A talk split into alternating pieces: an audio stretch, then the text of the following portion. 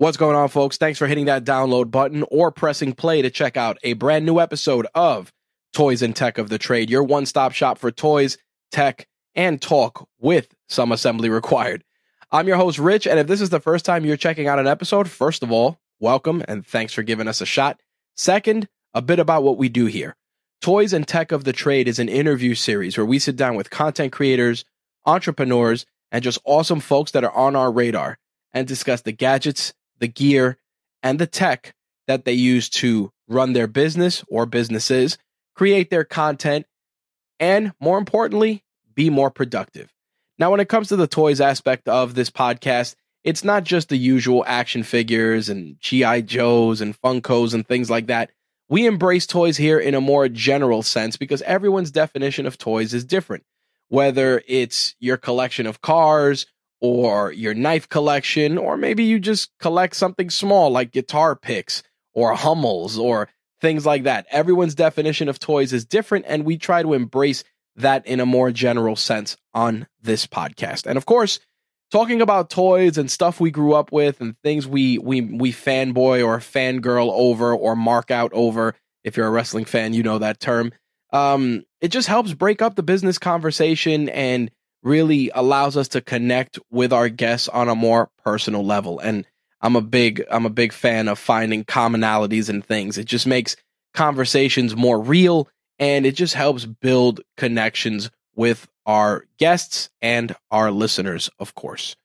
With that out of the way, let's get into some housekeeping before we turn things over to this week's guest. So, I'd like to thank all of the people that have checked out, shared, reached out and asked questions about our 2021 holiday gift guide. Crazy as it may sound, I had to really trim that gift guide substantially as I built it out over the last couple of weeks in Notion. Because by the time I hit record for that episode, I think we were roughly 25 to 50. Well, no, we, we ended up being at about 48 different recommendations we had, whether they were general, uh, recommendations for podcasters, recommendations for content creators, and more importantly, just generalized uh, recommendations. I felt that all of those categories just just swelled up with so many different things, and I really wanted to strip things down and give people different samplings of different things because I felt that if you wanted a big comprehensive gift guide, you can check it out on RageWorks or you can you know view it in from one of the thousands of other outlets that post massive gift guides. So I felt that would be better and it would just be a, a smoother show by whittling it down to a small list. More importantly, because it kept the podcast to a little under an hour. And of course, I value every listener's time. So I wanted to jump right into it, give you folks some great recommendations that more importantly, aside from them, aside from them being great, are things that really I are are in my stable day to day, whether it's an Ember mug or the microphone or the mixer that we're using. Shout out to Tascam, whose Mixcast 4 is currently uh, the backbone of, of this week's episode. The fact is that I wanted to give everybody uh, just variety for this year because with everything going on in the world, whether you're buying something for yourself or for a loved one, you want to get them something that they'll enjoy. More importantly, they'll use because more often than not, we buy people things based on, hey, I like it, so they'll like it too. And sometimes I hate to say it, it just doesn't work. But I hope that all of you found something for your loved ones or for the, your friends or hell, for yourselves that can really up the ante for your podcast, your content creation, or just your business overall. With that said, I am going to keep the housekeeping short and sweet this week because I really want to turn it over to this week's guest, who is a certified badass and who shared so many amazing stories and so many amazing, amazing parts of his life with us that it would be a disservice for me to detract from his stories by uh blow, you know boring you with a bunch of nonsense that you don't need to hear. So with that said let's cut this short. Turn it over to this week's guest so you can learn about the toys and tech of their trade What's going on, folks? We got a brand new episode of Toys and Tech of the Trade on deck. And I am sitting down with veteran, firefighter, entrepreneur, and just a kick ass human being, Zachary Green. We're going to discuss his new book, Warrior Entrepreneur Lessons from the Battlefield to the Boardroom. And of course, we're going to get into the toys and tech of his trade. Zach, how's it going, my friend? I'm doing great, Rich. Thanks for having me on today. Really looking forward to talking to you. I'm honored to to sit down with a with a veteran, someone who served our country and who's still serving this country. You've done an amazing amount of things uh, in terms of doing research for our conversation, from being in the city council to serving in the Marine Corps, firefighter, entrepreneur of the year. You're you're a man of many talents, and you've pretty much taken all of those experiences and whittled them down into the warrior entrepreneur, which isn't just partially your story, but it's also an introduction of a mindset that shows that there's so many lessons from being in the armed forces, being a firefighter and being an entrepreneur that really carry over from one phase of life to the next. So I want to kind of start with your origin story first and, um, how you decided to join the armed forces. So let's start, let's start there. Yeah, it's funny. I, I will never forget the day we were in first or second grade and we were drawing with crayons and the teacher asked everyone to draw a scene that made them happy. And I drew a scene of guys getting blown up by machine guns and tanks running over people and heads getting blown off from uh, artillery and immediately earned a trip to the principal who then called my parents and said I had to go to a child psychologist. So remember talking to child psychologist and they're looking at this picture and they're like, why do you do this? I'm like, I want to be a Marine. That's all I've ever wanted to do. So from that point on, they always knew something wasn't right with me, as it is with all Marines. Something's not quite right with us. But um, no one in my family had ever been in the military, and uh, my friends were out there kicking the soccer ball and riding bikes outside, and I'm running around the woods with mud on my face, playing, uh, you know, GI Joe, so to speak. So it was kind of one of those things I was almost destined for. It was something I wanted to do my entire life, and and still to this day is the proudest accomplishment I've ever had. Now, when with, with that said, and and coming to that realization at such a young age, were you and this is something you talk about a lot uh, in terms of adversity. Were you ever discouraged as you were growing up? Like, ah, do I, do I really want to do this? Is this something I really want to do? Where, what kind of, what solidified your resolve to say, you know what? I'm going to serve this country. I'm going to go out there, be on the front lines if I have to be. And joining the Marine Corps, you know, it's a, it's a very grueling endeavor. You know, a lot of people, and they've talked about this at length in, various books, papers, you know, a lot of people don't make it through the full camp to become a Marine.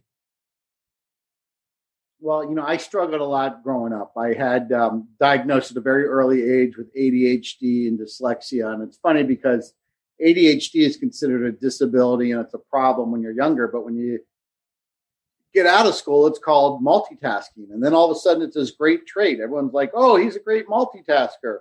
It's the same damn thing. And so for me, going from seven different schools, from kindergarten all the way through high school, it was constantly challenged. Being told I wasn't good enough, I wasn't smart enough, I was never going to amount to anything. That was difficult. But I always knew I was destined for greatness. I just didn't know what that looked like yet. And I'll never forget walking into the recruiting station of the Marine always knowing that I was going to go into the Marines. And, and he basically looked at me when I walked in the room. He's like, why are you here? And I said, well, I went to the army and they told me about all the signing bonuses I would get. I went to the air force. They told me about how easy it was going to be and what a nice civilian oriented life I'm going to live. I went to the Navy and they told me about the adventures of selling the seven seas. And I said, what's the Marine Corps have to offer me? And I'll never forget, he kind of chuckled. He kicked his legs up on the desk and he said, son, We've been the finest fighting force for 220 years. He goes, We'll continue to be that way with or without you.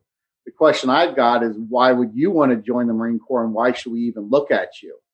And I was like, okay, that's a little interesting. He goes, matter of fact, I don't think you're even tough enough to make it through Parris Island. And before you know it, I signed all the paperwork and here I am down at Parris Island, South Carolina, one of the most miserable places to be in the summertime. And boy, oh boy, they weren't kidding. It was absolutely brutally difficult. I I like the fact that you were you were told you couldn't, and that made you say I can. I think that that's a lot of, in terms of just an entrepreneur and what many people struggle with. It's exactly that. Just hearing that you can't. And eventually you hear that lie enough that it becomes truth. Well, the story of my book is the journey of the warrior. And you can be a warrior if you're a mom working two jobs, just trying to get your kids into a good private school. You can be a warrior if you're trying to work your way up the corporate ladder. Warrior is an entrepreneur. And then obviously the obvious warriors you know, our first responders and military. But the common theme there is challenge and adversity early on in your warrior journey. And what that does is that prepares you. As a society, we've spent so much time focused on being nice to people and lifting them up. And, and yes, that's important. mental health is absolutely important. But at what cost? And I almost call it the pussification of our youth now, where everyone has to have a safe space so they don't get challenged. Everyone has to have participation trophies so they feel included. And what we're doing is when we get out into the real world and they get challenged, they don't have that resistance and that training that's going to make them strong. Versus the warrior attitude is that kid that maybe had a lot of struggles growing up, was constantly being told he wasn't good enough, went to college, worked two jobs just so he could pay enough money to buy his books and stay in there. And then when he gets into the real world, and gets challenged, he's going to be a warrior He's going to say, okay, no big deal. And so, what we need to look at is a diversity in this training as a beautiful and wonderful learning and growing experience and not avoid it. And that's what I really learned because it was so difficult those early years as an entrepreneur. And I had this wonderful opportunity. I got selected by President Obama to represent the United States, uh, one of 10 entrepreneurs at the Global Entrepreneur Conference. And up on the stage were some of the most famous entrepreneurs, Travis Kalanick from um, Uber, uh, Mark Zuckerberg from Facebook, all these other just legends. And the question came up and said, does it need to really be this difficult? And every one of those entrepreneurs on the stage said, yes, it does. Because it's those early days of that difficulty will prepare you for those battles that lie ahead because it gets tougher and tougher. And just like when I was in recruit training at Parris Island, even though each week in the training cycle it got more and more difficult, it felt easier and easier because you had all that resistance and that challenge to help prepare you for that next week. And even though it was harder, it felt easier because you were becoming better prepared for that. Well, I'm a I'm a firm believer, and we we discussed this in in one of our initial calls. I'm a firm believer that iron sharpens iron, and I do agree that the only way that you're going to evolve, whether it's in any aspect of life, is you have to kind of take those hardships and don't look at them as hardship. Just, just look at them as experiences that are laying the foundation for you to ascend to that next level. And as you as you describe your time in Parris Island, I feel that that's pretty much where you were. And that's how your mindset got you through. You figured this is just a building block to make me better, to make me a better warrior, make me a better soldier. And eventually just make me a better uh, person to my community. Am I am I am I incorrect in that assessment? Without question, and that really is is kind of what started the book. The book was started called The Warrior Entrepreneur, was going to be about entrepreneurship, and I quickly realized it's not about entrepreneurship. It's about the warrior mindset and how if you can embrace the warrior culture and the warrior mindset, you can really accomplish anything. And my thesis was as we train and get ready for that big battle ahead, that battle is called the crucible. And we all have a crucible in our life. Sometimes we have a couple crucibles. It could be a divorce, it could be a death of a family member, it could be a bad job, toxic relationship, whatever. But when you get into that crucible, that's that moment in your life that everything you've done up to that point is not enough to get you to this next level. And in the bottom of the crucible is the abyss. And in the abyss, as the philosopher Nietzsche once said, if you stare long enough into the abyss, eventually the abyss will look back into you. And when the abyss looks back into you, that basically is symbolic saying that you've spent too much time feeling bad for yourself, too much time in those bad relationships, too much time at that bad job, and it becomes really hard to get through that crucible. But when you do get through that crucible and you use all those warrior tactics to get through it, you have to transform and change because if not, you're going to go right back to where you were. And for me, I had two crucibles in my life. One was very real and it was happened when I was 18 years old down at Parris Island when I thought I was better than all the other recruits that were down there because, you know, I was a varsity force varsity sports, captain of my hockey team. I had very uh, nice parents that took care of me and did all these wonderful things. And when I got down there, I realized A, I wasn't as good as I thought I was. B, everybody else was athletes and varsity athletes and, and studs. And I was not only not as good, I was probably in the lower half. And it all came to a head on the Peatross parade deck where we do a lot of our drills. And the whole platoon turned left, I turned right.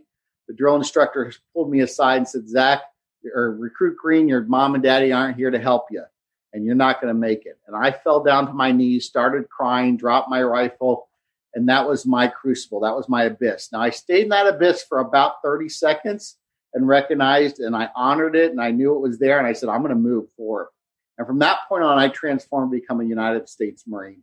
And when you become a Marine, you transform into the Marine. It's the only branch of service where you actually transform. You become something different rather than just simply getting Navy training or Army training or something along those lines. And that put me on this, this literally unbreakable spirit. And that continued on as I went through the fire service and, and my time in corporate America. And then I started my own business. And I will tell you of all the challenges I had in the fire service, near death experiences, and challenges in the Marine Corps, nothing was as difficult as I went through as an entrepreneur. And my next crucible happened as the company started to build. I started this company out of the trunk of my car, made five thousand bucks within about six months. Ended up um, going to this large trade show. Uh, within three days, we did a hundred thousand dollars in sales. Now I had no money to buy the raw materials. I had no way to be able to produce it. I had no manufacturer lined up, no distribution lined up, no marketing uh, tools lined up. But I had $100,000 in orders. And as a Marine, we improvise, we overcome, we adapt, we figure out whatever we have to do to solve that problem. And I ended up refinancing my home, maxed out my credit cards, took every penny out of my 401k, borrowed against it to, to fill those orders. It was tough. That was that resistance that got me ready. Then I start to hire people, and because I didn't have a lot of money, I weren't I wasn't able to hire really good quality people, and I'm having to do their work plus my work, and it all came to a head when I went on vacation. And I was talking to my CFO before I left, and I said, "Don't call me unless there's an emergency." Well, guess what? he calls me and he says, "Zach, uh, I've got some bad news. We're we're out of money. We're not going to be able to make payroll, and um, I don't see us getting out of this hole. You have to prepare yourself for liquidation." Oh man! I thought I had a heart attack. I could feel my chest get tight. I could feel the you know the the the shock wave running down my arms. All the classic heart attack signs. But my wife realized, hey, you're not having a heart attack. You're having a panic attack. You need to be able to just get out and clear your mind. And that for me was my bottom. That was my crucible. And I had to transform and change. And what I did was I stepped down as CEO from the company that I started. I ended up getting rid of a lot of my key executives who were on the team. We made some drastic changes. And we turned it into a $30 million company as a result of that. Wow. So the concept of resistance, crucible, recognizing the abyss, and then transformation into something new and different. That is the warrior's journey. And that is really what I'm on a mission to be able to talk about how anybody can apply that to their life. So I want to, I want to backtrack a little bit and I want to talk about when you got out of the service and got into civilian life and started and started your own business. So in the midst of that and you know you can you can elaborate where where necessary there definitely are some things to unpack. So I want to talk about why what made you want to st- to start your own business versus just being an employee. What what pushed you in that direction? So, um, just like I wanted to be a Marine at a very early age, I wanted to be an entrepreneur at an early, age. And, you know, of course, I was enamored by the fancy sports car posters up on the wall and all that stuff. Had no idea the amount of work that took to go into that. But I think what it really comes down to is solving a problem. And for me, um, when I got out of the Marine Corps in 1999, two years later, September 11th happened. I had a lot of survivor's guilt, felt really bad that I wasn't out there taking the fight to the enemy. So I joined the local volunteer fire department as a way of kind of giving back. You know, the new front line of the battlefield is no longer a far off distant land. It's, it's our own backyards now. And I got lost in the fire very early on. Um, it was horrifying, you know, completely dark, can't see your hand in front of your face. I'm crawling down the hallway. I get to the end of the hallway, assuming there'd be a staircase or a door there, and there was nothing but three walls. I realized, oh my gosh, I'm not in a hallway. I'm in a walk-in closet, and I'm stuck. Oh man! And I found my way out, and I remember talking to my captain and telling him how upsetting it was and how challenging that experience was. And his comment to me was, he started laughing and almost making fun of me. He's like, look, you just got to be used to that unknown. You have to be used to being disoriented. And that just didn't sit well with me. So that entrepreneurial mind of me kind of came out and said, I got to solve this problem. This is a big problem and it's been going on for a long time. And we just kind of accept it as that's just the way it is. And I remember this glow in the dark material was on the back of our helmets, on our Kevlar helmets in the Marine Corps. I started thinking, wow, what if I could apply that to the tools of the fire department and the and the um, helmet bands? And I found a way to make it glow brighter and longer than anybody else had done. And that's really how that that journey started. There is, is solving the problem of disorientation on the fire ground. Wow, that's a that that that's a you know um Dave Chappelle did a skit and he on the Chappelle show and he said modern problems require modern solutions. And that's a, that, that's a hell of a way to look at it because you took that one, you took that one item from your experience in the military and you're like, all right, how can I take this and bring it into this other space and make it work? Now, once, once you kind of had the baseline to go and launch that endeavor, what challenges did you run into along the way? So that's when the real work happens. And um, our, unfortunately, our time together is not long enough for me to tell you about all the challenges. of course. Um, there's many different areas, but at the end of the day, the, all those challenges come down to one thing, and that is there is a solution to every one of those challenges that I had and that any entrepreneur has. The challenge is do you really want to go through what you need to do to either mitigate or solve that problem? It could be personnel challenges. So one of the challenges with that challenge is you got to fire somebody, and usually those first people are your friends and family, and that makes it difficult. Yep. Uh, another challenge that comes out there is is the simple concept of what's called the cash conversion cycle. Don't ever mistake cat um, a sale with cash. It's not the case. You have to take your dollars and put it into a raw material to have it manufactured, have it produced, have it packaged, have it distributed, then you got to get paid. And some places do net 30, net 60s, but uh, when they pay you, but the reality is they pay you net whenever the hell they feel like it. Yep. And if you're dealing with a large municipality like I was, and I am, sometimes they just don't pay on time and there's not a darn thing you can do about it. You can't send the New York Fire Department to uh, collections. You know, they're going to pay you when they pay you. This so those true. are all those issues that you think about. So the cash conversion cycle is how long does it take to get your cash turned into profit. And to bridge that gap, which can be months, you need additional capital to help do that. That's very, very challenging. So a lot of entrepreneurs, if you say, Hey, I'm going to give you a hundred thousand dollar deal right now, they're going to be, you know, popping champagne, smoking cigars and high fiving each other. The reality is I can put you out of business to order that size. Yep. Because if you got to tie up all your capital to fill that order and I decide, A, I'm not going to pay you or B, I'm going to pay you slow you may not be able to recover from that. And that exact thing happened to me several times. Wow.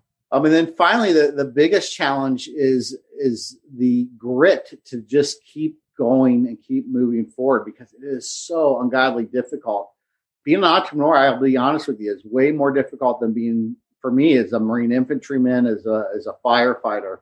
Um, I've I've had some of the highest highs, but my God, some of the darkest, lowest lows also.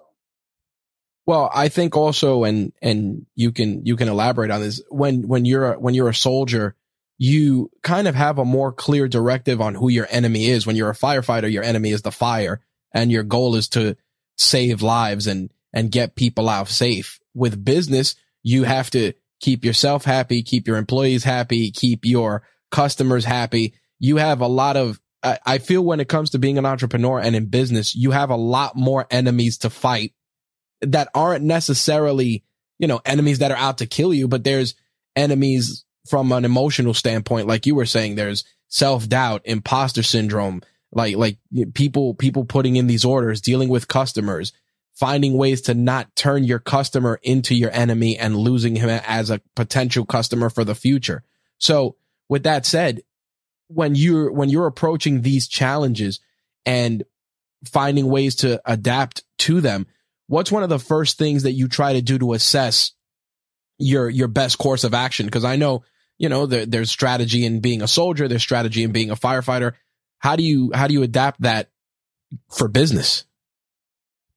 You know, it's a great question. The the biggest challenge is the challenge of the unknown, of not knowing what you're going to do, and and how do you um, do that? Well, you know, in the military and the fire service, there's a manual for everything. We've trained it. There's studies that go back, you know, von Clausewitz back in the you know early you know colonial days, practically talking about war, the art of war from Sun Tzu. I mean, we're talking thousands of years ago, and that's still relative today. Hundred percent. We have manuals. We know understand how the enemy works. We understand the physics of fire and those things. And then you also have a really good team that works together. You know, the the uh, sum is way more than the individual addition of the parts. But when you get to entrepreneurship, there is no manual.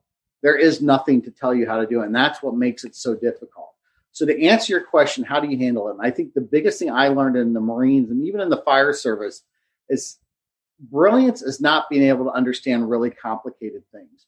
Brilliance is to be able to have multiple bits of information, thousands of bits of information coming through it at one time, and being able to process that information, prioritize it, and start to execute it in an organized fashion.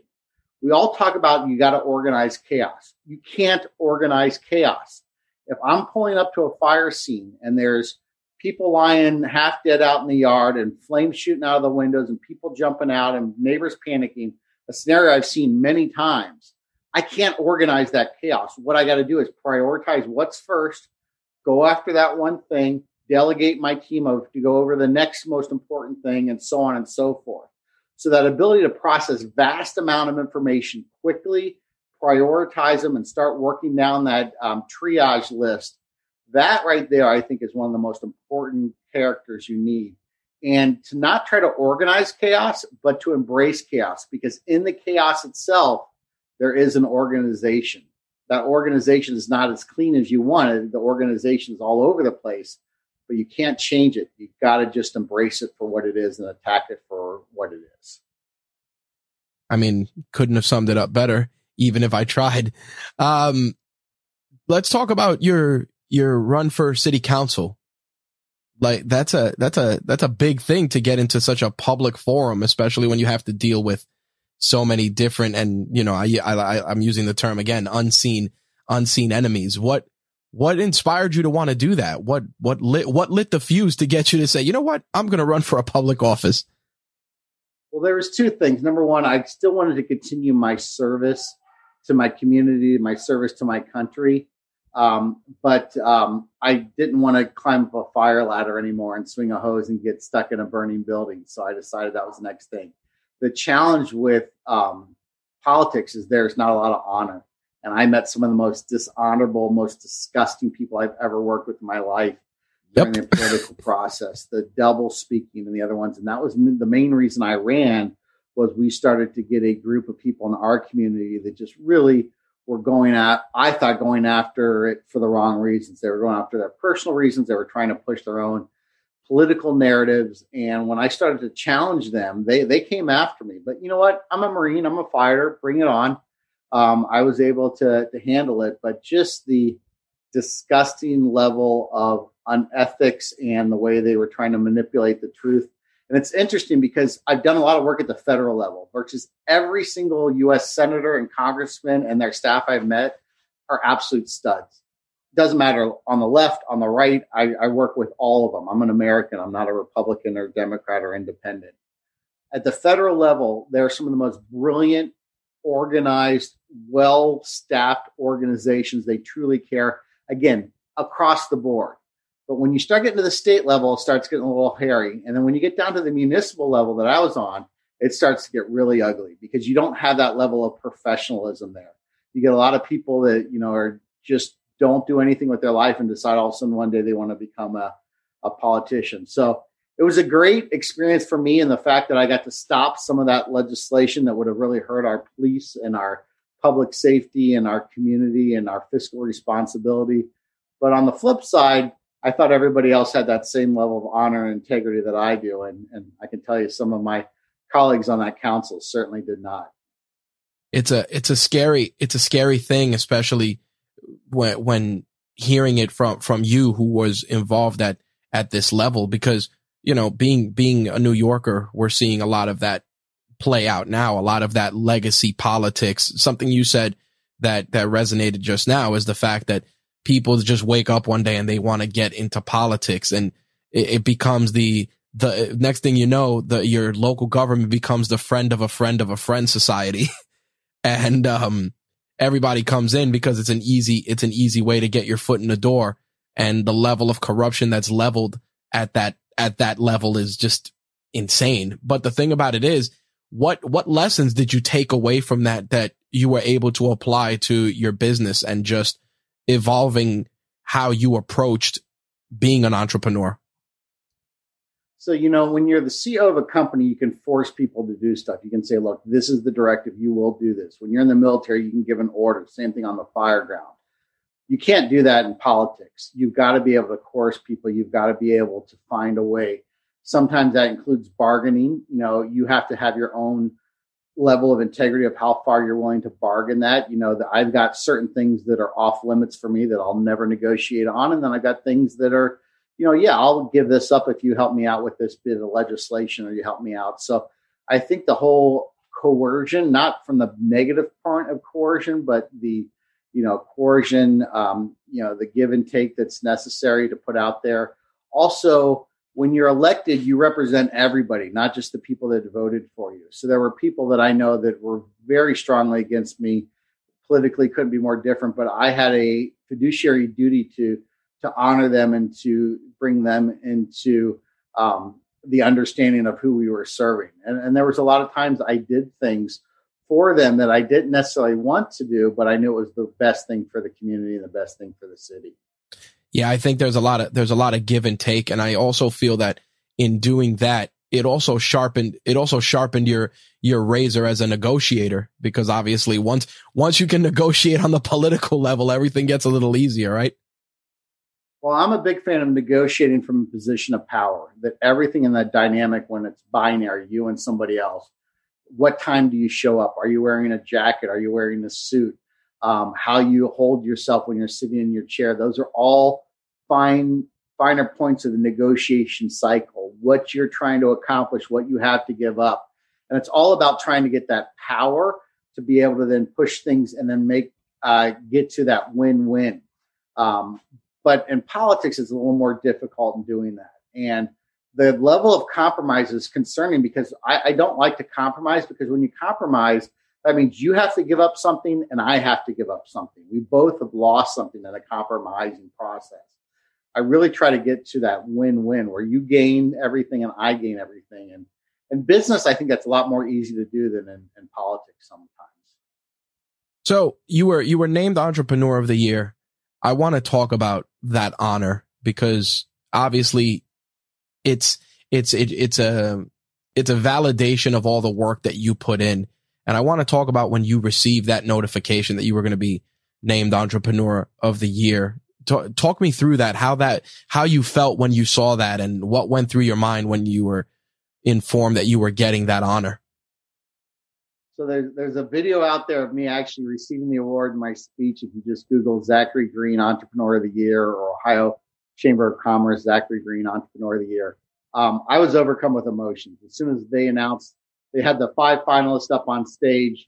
The governor got up there, announced me as the winner, and I remember immediately turned my back to the audience because I was crying uncontrollably. I couldn't catch my breath. I couldn't get my composure. When I did finally get my composure, this level of numbness just fell over me because I finally had validation, like you just said, that I'm not a loser. I'm not stupid. I'm not all those things that my teachers and my friends said that I was growing up, bouncing from school to school it was validation that my ADHD actually was a superpower and it wasn't a disability. It was a multitasking superpower. And I talked about that in my speech of how I was able to use that to handle multiple things at one time and, and, and deal with lots of information, being able to process it. So for me, it was just saying, wow, you know, you've been recognized not only by your peers, but also by the politicians and the leaders within the Chamber of Commerce for the entire state that, that you had the best idea for the year. And we were able to really play off of that with other things and helping to raise additional funding through, you know, our venture capital firm. But, but for me, it was, it was pretty incredible. Um, outside the Marine Corps is probably one of the proudest moments of my life. And then about a year after that, I was asked to testify in front of the U.S. House of Representatives. And I remember walking through the halls of Congress, sitting down there at the table that we've all seen a million times on TV with a little placard with my name on it, and just thinking about all those people that you know told me that as a C student I couldn't do anything or this would happen, and here the U.S. Con- the U.S. Congress is calling me as a expert in the business world to um, give them input on some legislation that was coming up. It was incredible. It's it's amazing how that works, and and the thing about it is that you you continue to work and embody that that warrior spirit, and you and you're trying to just instill it in so many people. I know that you you were involved in in the Heroes program, and you're providing mentorship and training and you're trying to help others and paying it forward and helping them on their small business journeys. Tell me a little bit about that and some of the some of the things you've run into in doing some of this this volunteer work. Yeah, so we moved from Cincinnati, where we lived my entire life. My wife's a third generation from the neighborhood we grew up in. Never thought we'd move, and with the pandemic and moving our office from a physical office space to virtual, we realized we could be anywhere. So we've been traveling to Hilton Head for gosh, 30 plus years and decided to just make it a permanent home. And we loved it. But, you know, as I got down here, I wanted to help out. There's a lot of military, active duty, and veterans in this area. But you also have a lot of people that have retired that have a tremendous amount of experience. And so through the Don Ryan Center for Innovation in the town of Bluffton, which is kind of the general area that Hilton Head and Bluffton, Beaufort resides, we call it the low country area. Um, they have a program, and I'm the uh, director of what's called the Heroes Program, where we work with active duty, transitioning military, retired military, and first responders that are interested in, in starting a job, uh, starting their own business, or taking their business and growing it. And what I like to do is work on those intangible tasks the teamwork, the grit, the integrity, the um, you know flexibility, the you know all those traits that we had in the military and apply them how we can apply them to uh, the real world and to growing our business. And it just fit in so nicely with the book. And, you know, my ultimate goal now is to start a warrior movement. I'm looking for other people that want to learn about the warrior's way. I'm developing some one on one coaching sessions. You can go onto my website of warriorentrepreneurbook.com and fill out um, the contact me information screen if you'd like to learn more about that but it's going to be a 90 day course where every week you're going to get one on one time with me. We're going to develop your warrior pathway, your warrior plan. And um, every week there's going to be tasks and assignments, and we're going to break down each chapter of what makes a warrior and have different things that we can do to train on that each week. And then the next week it'll build off of it and build off of it. And at the end, you'll get your warrior certificate showing that you've been able to make it through this be prepared to handle your crucible and be able to prevail through anything life hands you, no matter if you're an entrepreneur, if you're working up in corporate America, or again, you could be a stay at home mom. All these life skills that we're going to bring together are going to be applicable to any area and any station in your life. I think, you know, seeing you, seeing you give back and be so involved in, in keeping, uh, people in the armed forces just but going beyond the norm because you know a lot of a lot of people you leave the armed forces it's like all right well what am i going to do? Private private private work or you know joining the police etc but you you continue to drive home um soldiers and and members of our armed forces coming back and starting their own businesses. Is that partially because you know that the biggest freedom comes from being your own boss you know, it's the biggest freedom, but it also is the biggest restriction. I, um, when you're your own boss, you're actually not your own boss. You end up having more bosses than you ever had before because I'm a firm believer in the inverted pyramid style of leadership. And that is a leader works for the people that they're subordinates. Yep. Your job as a leader is to eliminate roadblocks and give all the people that work with you the tools for success. And as a result of that, you're responsible for all of them. So when you rise to the number one position, you're actually not the number one, you're at the bottom of the position. And you've got to be responsible for everything else. As the leader, you get blamed if anything goes wrong. But if it goes right, your subordinates the ones that get the credit for it. So that's kind of the interesting point in that. I think at the end of the day, the common thread you find from police, fire, the military is this level of service and honoring our country is the best place to live, work, and to to be in. You know, this is one of the few places on planet Earth that you can literally come up with an idea one day and two days later have a booming business around it. Other countries, you are limited by your color or by your race or your sexual orientation or the caste system that you've got in some areas where it doesn't matter how smart or good you are because you're at a certain caste level, you'll never be able to be a business owner to do that. So, as a military um, veteran, you know, I fought for the right for us to have that freedom of opportunity. And as a first responder, I continue to do that. And now what I feel is what I can offer most is is that warrior spirit, that unbreakable spirit to be able to achieve whatever that success looks like for you individually. You've you've done so many amazing things. You've grown so much over the course of of of your military and civilian career. Who who's your biggest cheerleader? Who's the who's the person that fires you up to keep going? Yeah, I, I mean, I would have to say my mom always because she and my dad too for that matter i mean they they really struggled growing up i was not an easy child um, i think it's payback because my 17 year old son has given me the same fits that i'm sure i gave my parents but they really set me on a trajectory of success they they pulled me out from school to school to put me in different schools montessori schools private schools public schools catholic schools whatever had to be done for that. And then when I got out into the real world, they were constantly giving me that encouragement and that push and what I needed to get to that next level. So that that's really for me what inspires me. The other one that inspires me are those 17 and 18 year old kids that every year decide to raise their hand and, and, sign up for something bigger than themselves in the military. And I'll never forget. Um, it was early on in the Afghan conflict, and there was one of the news uh, national news reporters was riding back on one of the hospital ship planes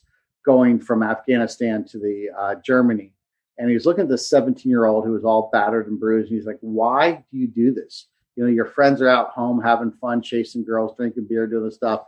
And he looked at him and he said, "Because we want you to be able to sleep better at night." And that just hit me at a, such a deep, visceral level to realize we still have young people out there that are willing to make such incredible sacrifices so we can all live better here and uh, go to sleep at night and know that we've got very rough men and women willing to keep watch uh, uh, over us to make sure those bad people don't get to us. Now, obviously, you you being a, a, a parent, do you a lot of these lessons? I know you're you're obviously you're trying to instill them in in your son, etc has has your son mentioned to you like wanting to go into the service or wanting to be an entrepreneur or is he kind of just living living the 17 year old life have you run into that or are you in the midst of figuring that out with him you know i i we haven't really talked a lot about the military he loves the military honors it he does a lot of stuff with me on that i don't think he's really cut out for that military lifestyle um, when it comes to entrepreneurship, yeah, I do uh, see a, a, test of that, but he's also got a chance to see the ugly. And I don't necessarily want him to have to go through what I went through and the challenges that I went through to, to get there. Um, there, you know, there's a saying that, you know, being an entrepreneur is kind of like making sausage. Yep. Everyone on the outside says, Oh, the sausage tastes so good. It looks so nice. But if they go inside the sausage factory and see how they make the sausage, they would never want to do it. And and, you know, my son had to make a lot of sacrifices for me with my travel schedule, my stress level. He saw me when I broke down and thought I was having a heart attack. I'm sure that's something that, you know, will stay with him for his entire life. So I, I hope that um, I can inspire him to, to be one thing and one thing only, and that's just happy, whatever it turns out to be. Hopefully he gets out of the house and doesn't sit at home playing video games when he's 40 years old. But you know, find something good for him. Well, well, you know what the funny thing is something something you said earlier about there's there's you know there's a career path and everything. The it's it's funny that you say that because there's such a crazy crazy career path in that industry in the gaming industry that it's it's almost it's almost impossible to break that stigma because that's what so many it, I mean I, I I'm I'm a gamer I grew up as one and I see that still but I also see that there's so many opportunities in that space that just to your point, nobody's nobody's working to solve those problems yet. It's uh, a it, it's it blows it's, my mind. Yeah, the technology that we have now. He gets people to pay him money on his Roblox account or Twitch Yep. account or whatever the hell that is. I don't Yep. know. Just to watch him how to get past this one level. absolutely. He's like, Dad, I just got 20 bucks. I'm like, what? yep. Are you kidding me? Just to watch you. And then they get friends over, and the friends don't even want to play video games. They just want to watch you play your video games. Uh huh. I'm I'm blown away. But yeah, it's a new economy. It's a new world that we're living in when we've got these influencers and social media people that are making more money than our top scientists and doctors and lawyers are. It's a great time to be a, an entrepreneur and a great time to be alive right now with all the technology we have. And with that, I you know I want to I want to take a moment and you know thank you for your service because again, you were out there with you know hundreds and thousands of men and women making sure that we had those freedoms to be able to do all this awesome and cool stuff. So, uh, you know, you have you have my deepest thanks.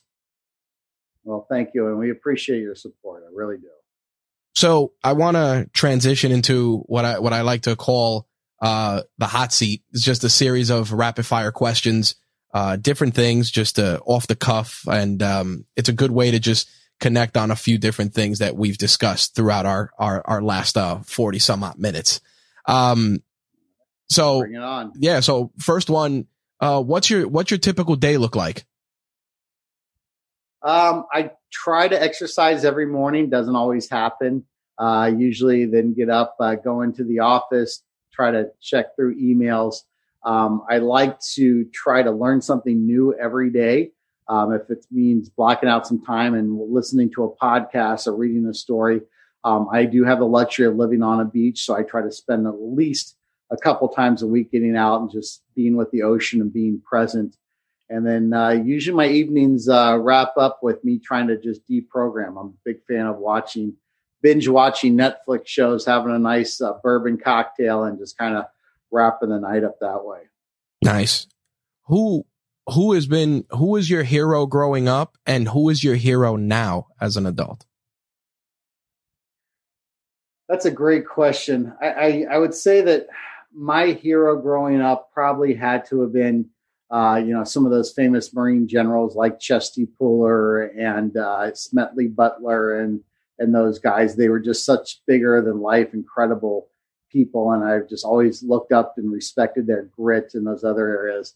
I think right now my hero I probably have to say someone like a Simon Sinek or a Malcolm Gladwell or some of these people out there that are just really providing this incredible content about how to live a better life. You know, all the great TED Talks that are out there. Malcolm Gladwell's about the power of happiness, his amazing TED Talk on David versus Goliath and how as small businesses, we have more strength than the big businesses do, like Goliath, because of our agility and ability to move around. And then Simon Sinek really is, I think, the top of the top of the top.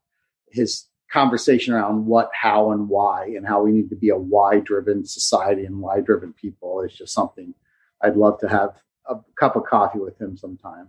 Nice. What yeah, what are uh, three mobile apps you can't live without?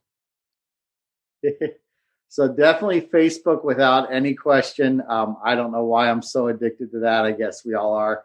I use Facebook as my diary. I put everything on Facebook. Uh, so that that's one. LinkedIn definitely a close second because um, you know it's the same type of thing but more business oriented. And um, for some reason, I'm like a weather junkie. I've got a couple different weather apps on there, and just always am fascinated about weather patterns and how weather works and those type of things. There you go. Um, what's your favorite piece of tech besides your phone and your computer? Oh, that's a great question. Uh, favorite piece of tech besides my phone and my computer. Um, I, have got a weather station. Back to the whole weather thing. It tells you like, the barometer and the temperature and stuff. And I always geek out on that, looking at that uh, piece of technology. What's something that makes you feel like a kid again? Um, I love watching movies and, and you know binge watching TV. That's that's always been a, a fun thing. Uh, the other thing is I'm really into cars, and um, I've, I've got some fun cars. And when I get a chance to get in there and just hear the the power of that engine and get the looks of people when I'm driving by them, that that gives me that childhood energy and excitement. What's something that what is something that your opinion has changed on in the last 12 months? Um, one definitely is um, my opinion of females in the military. You know, I was strongly against it when I was 18, 19 years old. And the more women that I've worked with in the Marine Corps and the military, I realize they're just as strong, in some cases, stronger than us, um, and fully support their full integration um, in the military. I would have strongly, strongly been against that 20 years ago. But I think as society, we've really evolved and changed to that. Respect. That's that's awesome to hear. Um, what's something that you've purchased that's less than a hundred dollars that's made your life easier or more enjoyable? Um, it would probably. I have this thing called a sky chair. I don't know if you've seen it before. It's like a hammock chair. And I basically replaced my couch upstairs with my sky chair. And that's what I sit in every night when I'm having my bourbon and watching TV. And you kind of just swing back and forth and I catch your feet up. And nice. man, I, I just I look forward to it every day, getting a chance to sit in there because I know my my day's pretty much over, and I can just kind of rock myself back and forth as I'm watching you know mindless TV. Speaking of mindless TV, what's the last show you binge watched? So you know I've I've rewatched over and over um, Sopranos, Breaking Bad, Game of Thrones. I've watched both of those multiple times. But I'll tell you the one right now that has just blown my socks off is Yellowstone with Kevin Costner yep. in it. That is just fantastic. Nice. Those are those. You named a murderer's row of great shows there. there What's a non-negotiable for you when it comes to business? Um, I would say disrespect when someone's disrespectful to someone else, just not being cool. I mean, obviously the easy thing goes with integrity and all that other stuff. But you know, people that are rude, I just I can't work with them. And if they treat their employees rudely or they treat me rudely, that that's a that's a non-starter for me. Nice.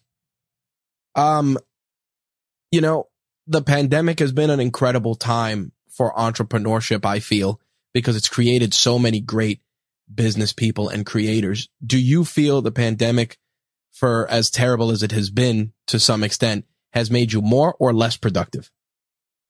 Oh, tremendously more productive for a couple of reasons. Number one, I'm coming up on my one year death anniversary. I almost died of COVID. I spent two weeks in the ICU. I had wow. an external uh, ventilator for probably 10 days. Um, I stopped breathing multiple times, had a true near death experience where I felt myself going down that black tunnel and sitting outside of my body. So the first one on that is it's given me a new zest for life and realizing how fragile both life is and the act of breathing is.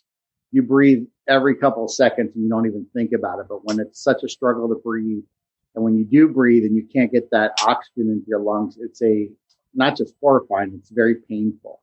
So that's the first one. The second, um, there's three things that have really come out of that. The second one is um, we were able to pivot our company. You know, we were doing exceptionally uh, good business, uh, making exit signs that don't need batteries, light bulbs, or electricity using our glow in the dark material.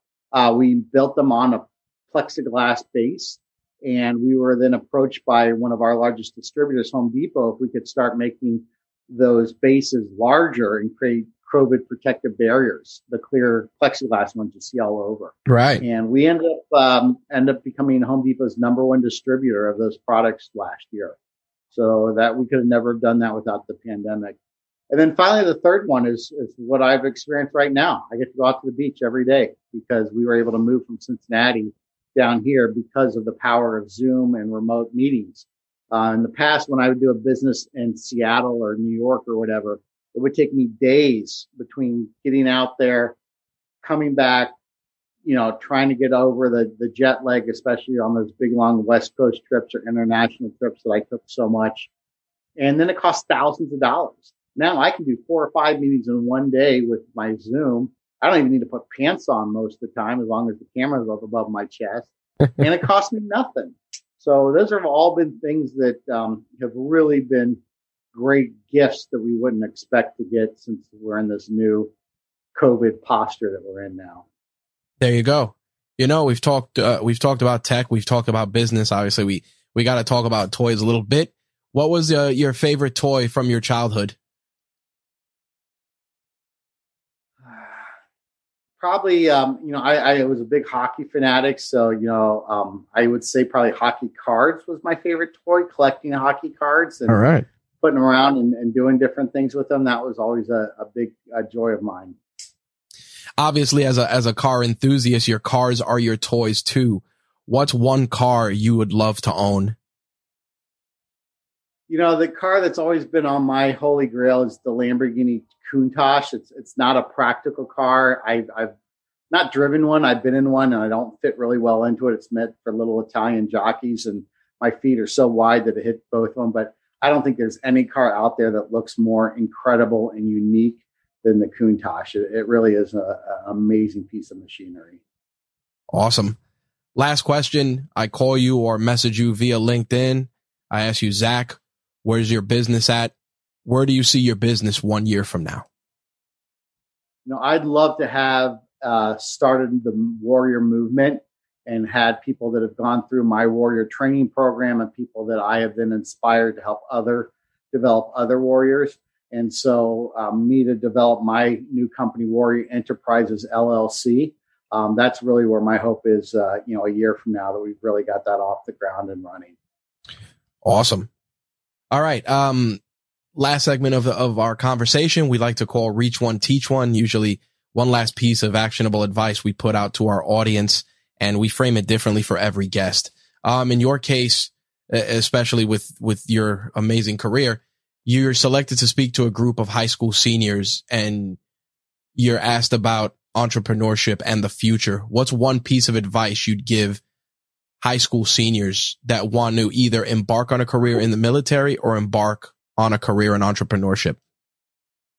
So anyone that wants to embark on a career in the military, we have five, technically six branches between Space Force, Coast Guard, and then the four traditional uh, Army, Navy, Air Force, Marine Corps each one of them is going to be designed for a different skill set, a different personality, a different physical type.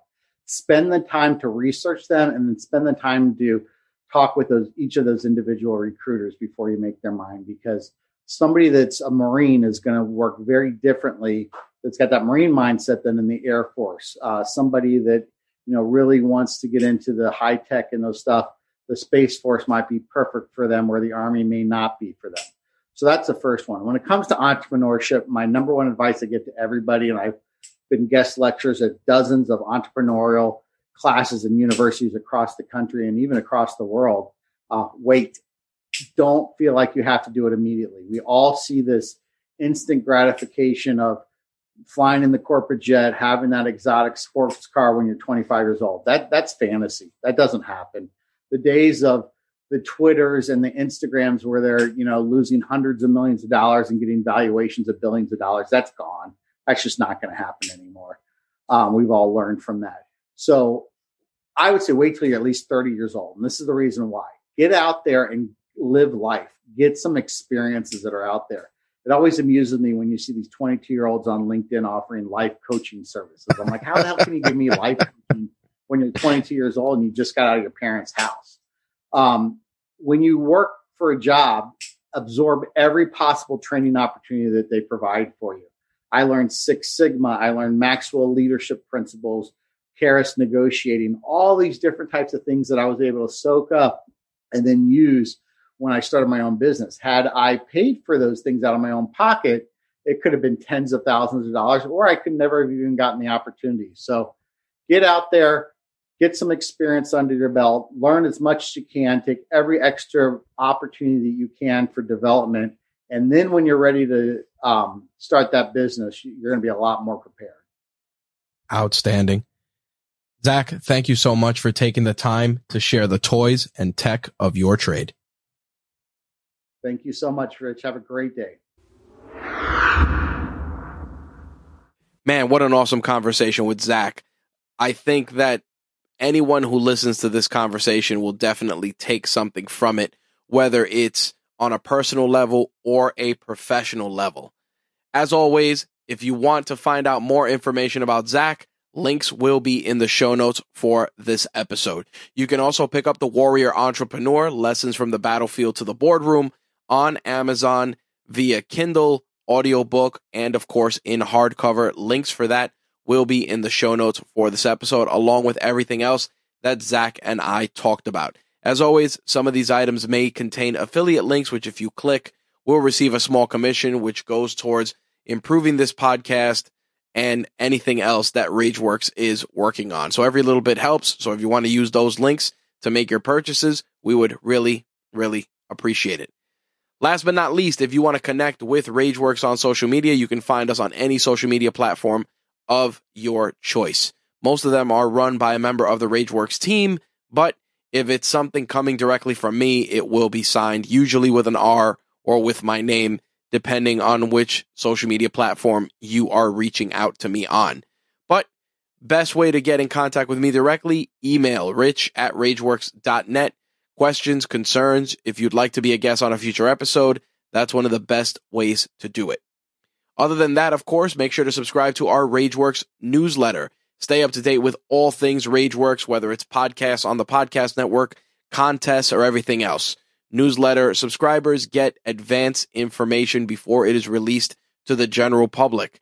We're going to be releasing our 12 days of Christmas giveaways, and those that are subscribed to the newsletter will have advanced notice on what stuff we will be giving away, and subscribers will have their entries count for more than one if they are a subscriber. Just a little uh little tease there with regards to that. Aside from that, with the holidays slowly upon us and us reaching the end of 2021, I just want to take a moment, a genuine moment and thank all of you all of you for your continued support through this crazy crazy 2021 coupled with of course a very very crazy 2020 onwards to 2022. We got some amazing guests and so much more on deck for Toys and Tech of the Trade and, of course, for the Rageworks Podcast Network. Make sure to check out all the shows that we have there. Great shows like Trek Untold, Turnbuckle Tabloid, and many others. All of them available at the push of a button via the Rageworks Podcast Network. And, of course, visit us at RageWorksNetwork.com. I think that's enough uh, calls to action to close things out. Once again, thank you for checking out this week's episode of Toys and Tech of the Trade, and we'll see you in the next one. Peace.